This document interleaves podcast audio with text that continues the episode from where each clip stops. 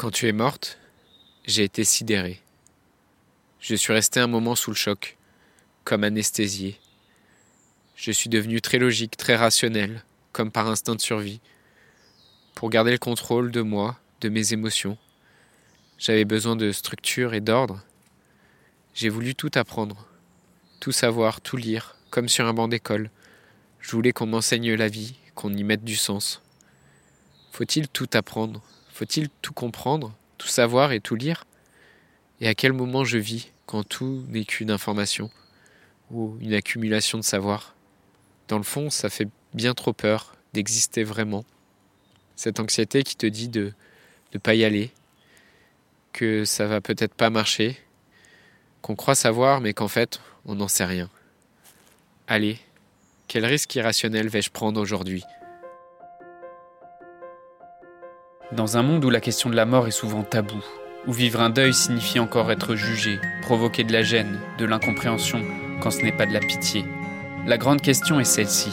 Comment des orphelins comme nous, qui avons vécu très tôt la mort d'un parent, qui ne voulons pas porter ce poids sur nos épaules toute notre vie, ni qu'il impacte nos relations actuelles, comment nous pouvons y donner un sens nouveau, construire des relations plus profondes, et surtout, comment nous reprenons le pouvoir sur nos vies? Mon nom est Johan, et bienvenue chez les orphelins résilients. Bonjour, bonjour, bonjour, bonjour, salut. Bienvenue dans ce, dans ce nouvel épisode des orphelins résilients.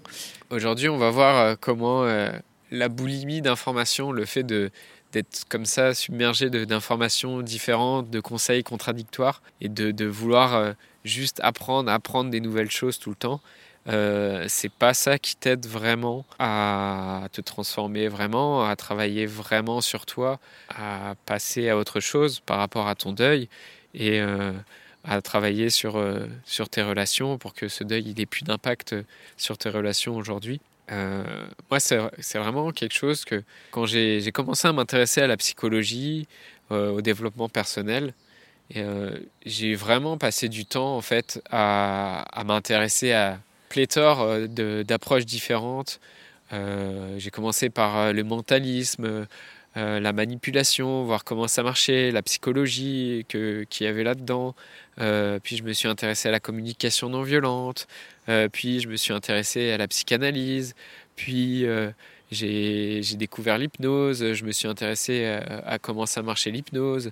La méditation, la sophrologie, la, la, PNL, donc la programmation neurolinguistique, euh, je me suis intéressé euh, à l'énéagramme aussi, à des approches euh, plus ésotériques et spirituelles, comme par exemple Oponopono ou la loi de l'attraction. Et en fait, très rapidement, je me suis rendu compte que je consommais énormément, énormément de contenu, d'informations, de conférences, de, livres, de, citations d'inspiration. Et euh, c'est vrai que ça me nourrissait d'une certaine façon, j'avais l'impression d'apprendre, de grandir et tout. Et, euh, mais je sentais bien que en fait, ça, allait être euh, finalement une quête sans fin, comme s'il y avait toujours quelque chose de nouveau à apprendre, comme si j'allais toujours trouver des approches différentes qui semblent un peu dire la même chose, ou que, que j'allais... Des livres, je pourrais en lire des centaines et que je pourrais passer tout ce temps à, apprendre, à apprendre, à chercher à retenir tout ça. Mais après, alors quoi? Après ça, qu'est-ce qui se passe? Au bout d'un moment, je me suis, je me, je, me suis interrogé et je suis tombé sur, euh, sur, euh, sur cette étude dont je t'ai déjà parlé, euh, qui a commencé à m'ouvrir les yeux, le, modèle d'Edgar Dale. Ce psychologue américain dont je te parlais dans l'épisode précédent. Et ce modèle-là qui m'a fait prendre conscience que l'information que je lisais, c'était que 10, peut-être 30% euh, au mieux de l'apprentissage et de ce que j'allais vraiment retenir. Et que euh, si, euh, si apprendre, c'était vraiment ce que je voulais, même juste dans un souci d'efficacité, il, il, fallait mieux que je fasse des expériences, ou au moins d'apprendre d'une façon un peu plus interactive, un peu plus engageante pour moi, parce que si c'était engageant émotionnellement, ça, serait plus efficace pour, pour apprendre et pour retenir. Et que, en gros, euh, si euh, je passais mon temps juste à prendre des informations sans jamais euh, les appliquer, sans jamais passer à l'action, et eh ben, l'information, elle allait très peu s'inscrire dans la mémoire. Et surtout, bah, c'est finalement, engranger toutes ces informations différentes, c'est pas ça qui, qui me faisait euh, vraiment avancer en fait. Et je me suis un peu interrogé sur mais est-ce que j'ai vraiment envie de tout savoir? Est-ce que et cette quête-là, ça, ça, ça, correspond pas un peu à, au fait que être un adulte, c'est savoir? Et euh, quand on voit des petits garçons ou des petites filles qui commencent à poser des questions à leurs parents, quand ils découvrent le monde, ils ont plein de questions à poser à leurs parents, euh, parce que les parents, en fait, c'est ceux qui savent et c'est ceux qui comprennent le monde. Et euh, ils vont lui demander, mais ils vont leur demander, mais pourquoi le ciel est bleu, pourquoi il pleut, pourquoi, pourquoi, pourquoi, et de pourquoi en pourquoi. À ce petit jeu, il y a, un moment où l'adulte il, perd, parce que il y a un moment où ça commence à l'agacer. Il, y a un moment où il, voit bien qu'il n'a pas toutes les réponses euh, et où il croit savoir tout, mais en fait il ne sait pas et que euh, ce savoir en fait et l'enfant il démasque un peu. Et généralement euh, l'adulte il esquive en disant bon euh, va retourner avec tes va retourner avec tes jouets arrête de me poser des questions tu comprendras quand tu seras grand. Et, et en fait ça, ça, ça, démontre que finalement tout ce savoir quelque part c'est juste un écran de fumée. Et pour moi ce qui s'est passé en 2019 avec le Covid c'est aussi une belle démonstration que l'adulte, euh, que la science, elle ne sait pas. Que euh, tous les grands experts, que tous les spécialistes, les scientifiques, ils savent pas, ils ne savaient pas ce qui, se passait. Euh, et, c'est vrai qu'il y a beaucoup de, il y a beaucoup de psychologues, de psychiatres, de médecins, de thérapeutes qui adoptent cette posture de, de sachant, qui prétendent savoir, alors que la, sincérité scientifique, c'est de reconnaître aussi qu'on ne sait pas et qu'en fait, ce qu'on sait, on le sait dans le cadre d'hypothèses, dans le cadre d'expériences. Et en tout cas, il y a beaucoup de beaucoup d'adultes, beaucoup de personnes qui prétendent savoir. Et euh, en prétendant savoir, ils, gardent cette connaissance et c'est une connaissance qui, qui garde pour eux et qui leur est exclusive. Et quand tu commences à creuser un peu derrière, euh, tu vois bien que la vérité, c'est qu'en fait, on ne sait pas et on ne peut pas tout savoir. Est-ce que j'ai envie de, continuer à jouer à ce petit jeu d'adulte qui prétend tout savoir euh, et, qui apprend à des enfants ou qui apprend euh, bah, à des personnes euh, que j'accompagne ce que c'est que le monde et qui, apprend à un enfant qui découvre le monde, qui lui dit bah ça c'est ça, moi je sais tout. j'ai pas envie de continuer à jouer à, ce jeu-là. J'ai pas envie de rentrer dans ce jeu-là. Même si euh, pendant longtemps j'ai cru que, j'avais besoin d'accumuler un très grand nombre de connaissances avant de passer à l'action, parce que euh, ça c'est quelque chose peut-être que tu crois aussi ou que tu as cru, et euh, si c'est le cas, bah c'est pas de ta faute, et je m'en suis rendu compte que c'est juste quelque chose qu'on t'apprend à l'école en fait. Et typiquement en France, on commence par te faire assimiler, te faire rentrer dans le cerveau tout un tas de, de connaissances. On te bourre le crâne avec, euh, avec euh, de la géométrie, avec, avec plein de choses, euh, sans te demander ce, dont tu as envie. Et, on te met des couches et des couches et des couches de savoir. Et on te dit surtout, si tu n'as pas lu ces 100 livres, si tu n'as pas lu ces livres-là, si tu n'as pas fait ces, ces 8 ans d'études, en gros, tu n'es pas légitime. Et surtout, commence pas à faire quoi que ce soit avant d'avoir engranger toute cette connaissance. Sauf que euh, la vérité, et c'est ce que démontre aussi le modèle d'Edgar Dale, c'est que euh, cet apprentissage-là, il est inefficace. Et, euh, et c'est pire que ça, c'est qu'en fait, ça te met un bagage, un bagage de connaissances et de savoir tellement énorme qu'en fait, tu perds cette, agilité intellectuelle et tu t'enfermes dans ces schémas mentaux. Et quelque part, il y a aussi Google et YouTube qui, qui, qui jouent de ça, qui te donnent, parce que eux te donnent accès à une source inépuisable d'informations. C'est un outil technologique qui est merveilleux, mais euh, tu as, toujours des nouvelles choses à découvrir en fait. Et, vraiment, leur, leur système économique se base là-dessus en fait. Tu peux toujours consommer, consommer des heures de vidéos, euh, lire des, des milliers d'articles de blog différents pour, euh, avec des gens qui ont des approches différentes mais, euh, mais en fait, l'information seule, elle te suffit pas. Et euh, moi, c'est quelque chose qui m'a vraiment euh, perdu, enfin dans lequel je me suis perdu pendant, pendant des années, où j'ai passé du temps déjà à, croire qu'il fallait que je, je, lise plus de livres, qu'il fallait que j'ai encore plus d'informations avant de commencer à faire quoi que ce soit. Et ça m'a vraiment retardé le moment où je me suis dit, ok, maintenant je vais mettre les mains dans le cambouis, je vais, je vais vivre des choses. Et donc, euh, parce qu'en fait, on peut parler pendant des heures, on peut se transmettre des informations euh, sur ton passé, comme tu, quand tu vas chez le psy, tu, peux parler de tes souvenirs d'enfance pendant des heures. Et c'est vraiment ça ce qui se passe dans une consultation chez le psy, mais qu'est-ce qui reste en fait quand tu as discuté pendant des heures? Et est-ce que quand ça, s'arrête, quand tu arrêtes de consulter, est-ce qu'à ce, moment-là, tu es devenu autonome?